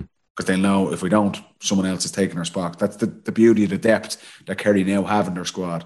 Um, I ex- as much as I expect Cork to come out of the blocks, uh, I think Kerry will play. I'm expecting a big performance from Kerry as well. I think they'll be itching to get this going. It's they've had a nice little break since the National League.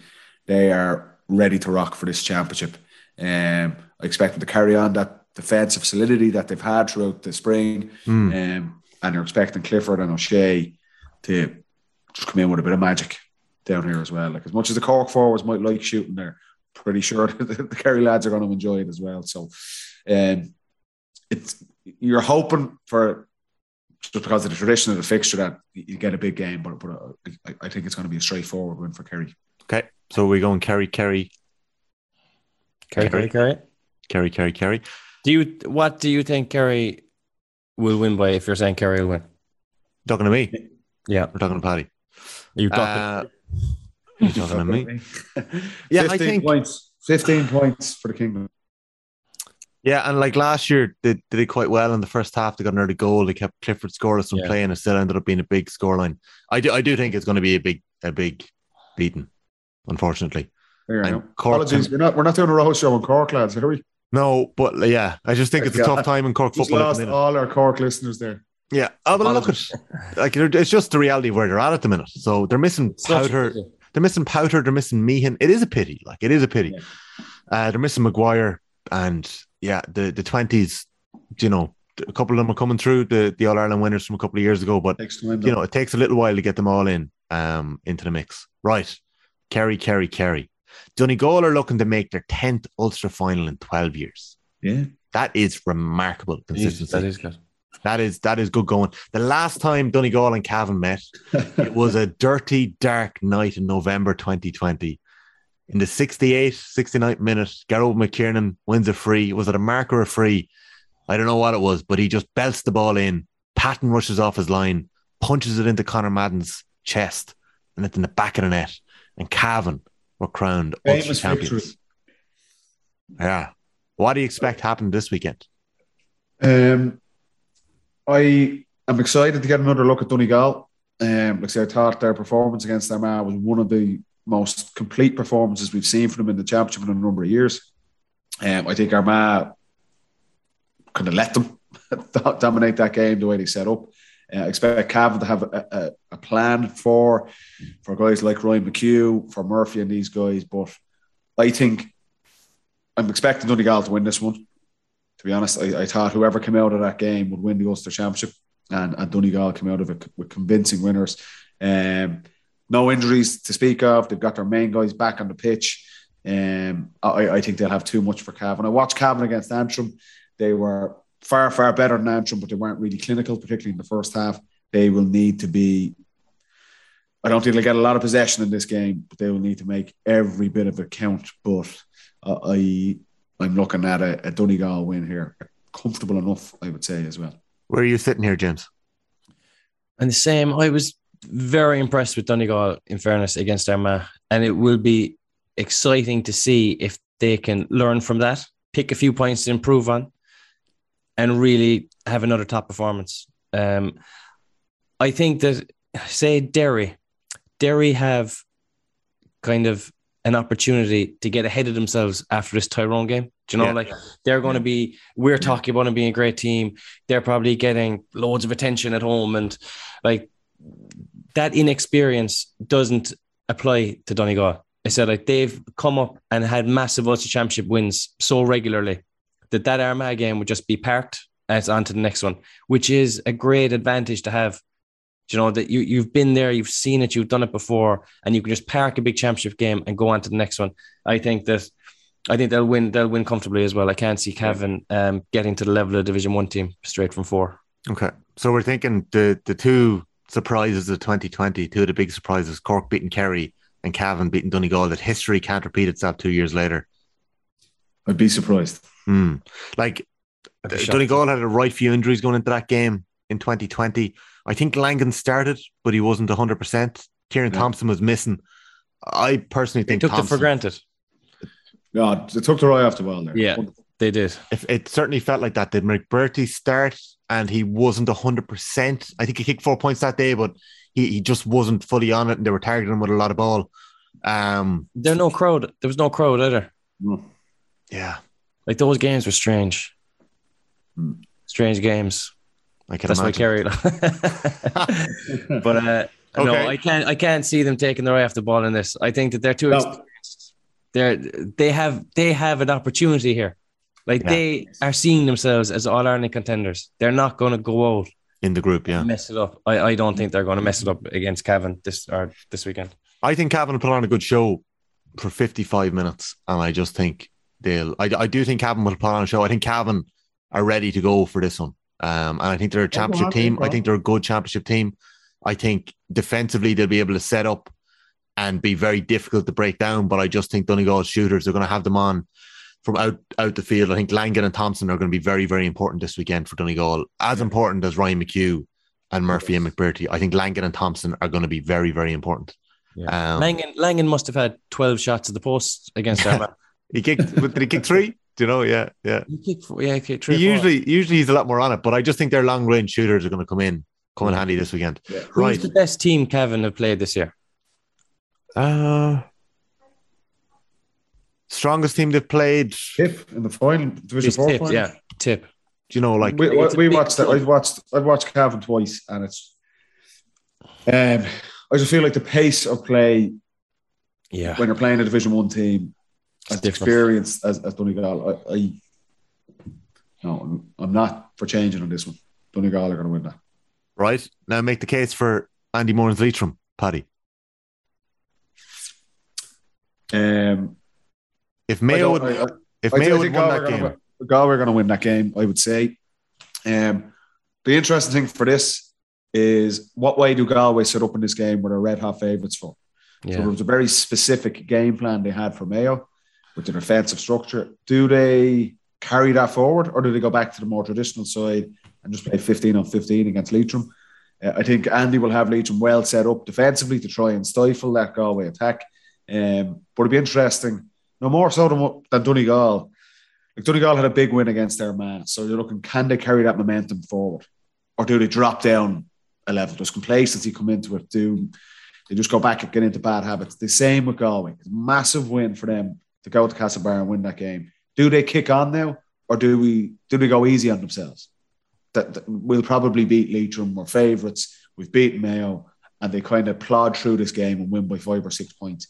I ex- I'm interested to see how they set up. Do they keep? Is that now their system? Is that how Pádraic Joyce is going to set them up for all their games? I think that's the right thing to do.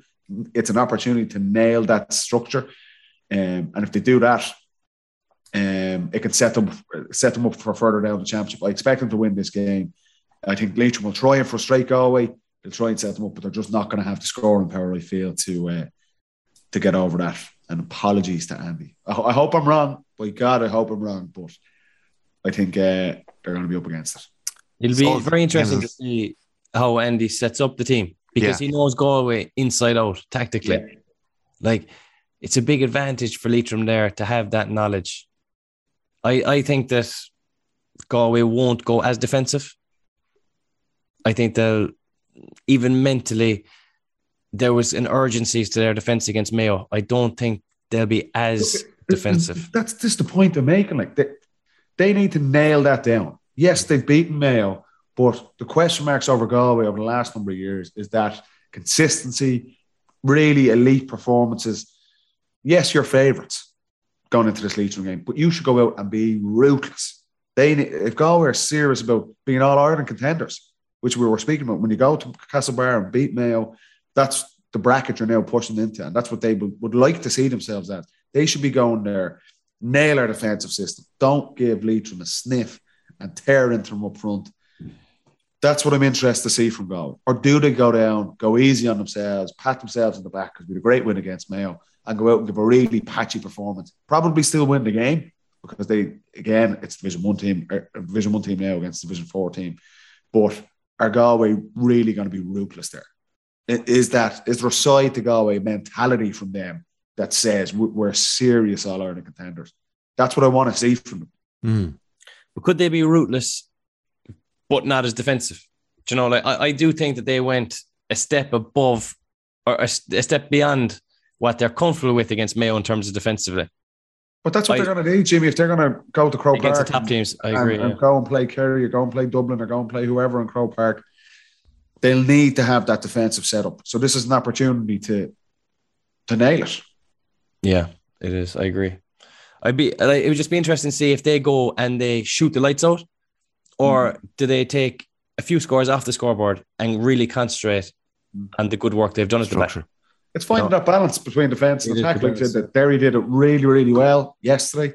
That they were solid, but they broke a pace and they were always a threat going forward. Yes. I think Galway were brilliant defensively against Mayo, but probably lacked a little bit up front. Yeah. Um, that's what they're trying to get. Uh, That's why I, Okay. I think they should use this game to, to work on that. Okay. Yeah. All right. We'll so see. go, go, go, go. I think Galway, unfortunately. Yeah. Yeah, it'll be interesting to see can Leitrim's forwards do damage. Naturally enough, Andy has had them cooking nicely. Keith Beirne had an exceptional league. He was missing against London. Ryan O'Rourke has been moving very well. They're two lads that played Sigerson football in minute under Johnny Doyle. So you know, their talents are well known across the country. So it'll be interesting to see can they do damage in that front too, and their defensive structure, as James said, how will they set up and how Galway will deal with it. Like we we've gone with the three favourites there. Like I don't know if we've we've ever seen a weekend of football where it is Cork are fourteen to one, 14 to Um, 1. Wow. Leitrim are also fourteen to one. The handicap in the Cork game is eleven points. Handicap in the Leitrim game, Leitrim Galway game is fourteen points. Donegal Cavan, the handicap is only five points. So they're expecting a low scoring enough affair, but Donegal are one to five on. So that's how it's looking. I'm going to give one throw one question at you from the football pod listeners, and then we're going to move on to our fantasy Gaelic Yes. teams for the weekend. Um, there's a lot of questions in, or a lot of comments in about penalties. Uh, Mick is saying that penalty shootouts aren't wanted in the GAA. Dylan Nolan is saying Sorry, Mick. Get with the times, man. Penalties are nonsense. It doesn't make sense for the GAA. Ronan No. Lillis is saying stop the penalties and let it go to a replay. We don't have time for replays in the calendar anymore. So, but Sorry, Ronan. You're out. ruthless from the one. but maybe, maybe there might be something to look at down the line. But look, for now, we'll take penalties for now. I really got excited when you were talking about your, your dream penalty shooters. Yeah. Uh, Keane Hastings, Go on. Any advice for a 14 year old who missed a penalty to lose the Féile? Get back on the horse, man.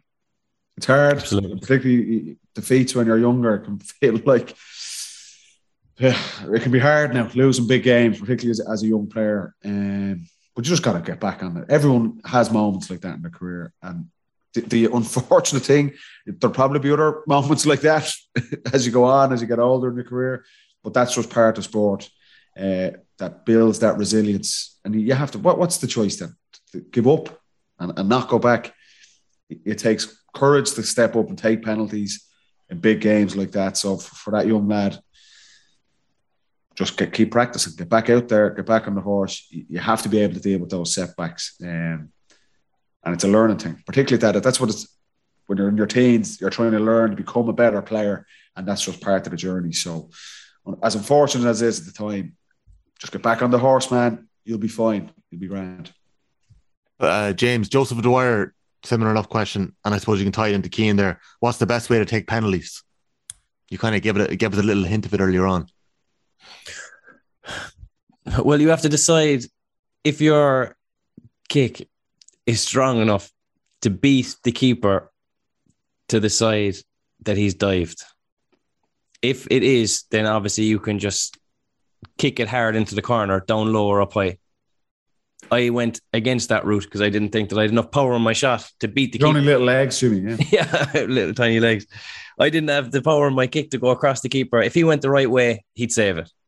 So I used to always do a slow run up, wait till the keeper moved, give me a bit of a, an out, and dip it the other way. Phenomenal stuff. Like Jorginho, it is. I love it. Jorginho, But on for Keane, uh, the fact that he missed that penalty, so what? For God's sake, you know, it's it's one it's one incident. You'll have so many big games in, in your life, and you have to step up again.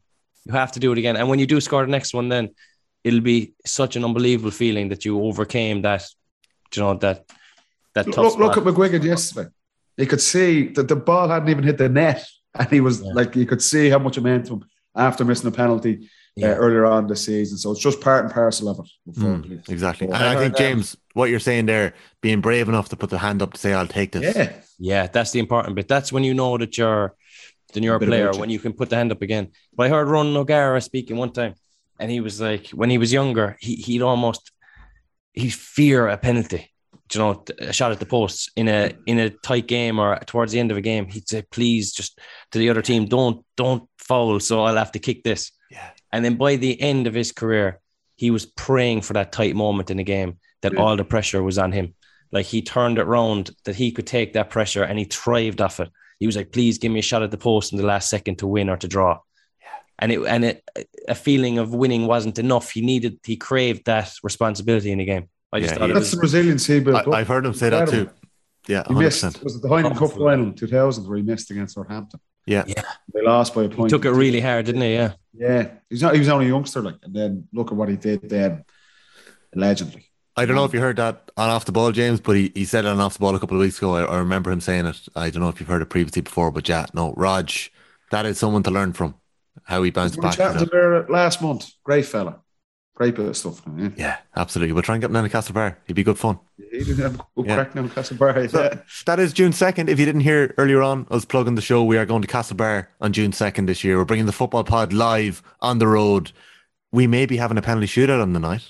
That might be giving away a little something, but we have a couple of uh, a couple of things lined up. We're going to be talking to a couple of Mayo legends. Myself, James, and Paddy are going to be there too. We can't wait for it. It's going to be great fun. It's in the Royal TF Theatre. You can check out otbsports.com forward slash events for tickets. And also keep an eye on that page because we will be announcing very shortly the other venues and counties we'll be heading to later in the summer. So it's a brilliant place to be in, being able to bring the podcast on the road. And the only reason we've been able to do it is that we get such support every single week. So thank you very much to everyone who's listening to us from episode one last May on to now. It's nearly a year, Paddy. It's in, in May 14th, I think, is episode one last year. So we're nearly there. Anchor And idiot. James, you've been a very natural fit coming in this year. You've been a perfect uh, Super sub. Look at him. He's been phenomenal. He's, he's been. You've just. It was like you've been here since day one. okay, Oh, thanks. fantasy No, football. you, you talk about Andy so much. I'm, I feel like kind of the jealous new girlfriend or something. Like, That's not true. That's not true. You know, Love you, not. Jimmy. we love you, James. uh, he's a legend first. Okay, fantasy football league. Kevin Ryan is top of the table. Howie now is the name of his team. He's from the Shrule Glencorrib club. He got a oh, score of Oh, 192 this week, 367 points. He had Fenton in midfield. Not one of his back seven got a score. Paul Conroy didn't get a score because they weren't playing this weekend, but he had Fenton in midfield and his forward shot the lights out. Sam Mulroy, 36 points. Shane McGuigan, 23 points. Jack McCarron, 27. Darren McCurry, 14. Conor Cox, 23. And Owen Oh. Cleary, 22. He had Jesus. Dessie Farrell as his boss. John Martin, low ball and high is the name of his team from Cornafean in County Cavan. 183 points, your second. And Paddy McNally from Cremartin Shamrocks and Monaghan, the Shamrocks 15. You're in 335. Just to mention another, it's because it's jumping out at me here, another Monaghan man, uh, Shane Rice. You might know Ricey on Instagram. He's a he's a coach No. with the Monaghan ladies, Oh, and he's yeah. a he's a fitness coach. You might have come across his stuff. A team of bluffers from Scottstown, 232 points this week. He had Banty as his manager, Beggan in goals, Connor Boyle fullback who kicked a point, Ethan Doherty wing back, Dean Rock Mm. Mulroy, Conor Sweeney, John Heslin was his captain with 46 points.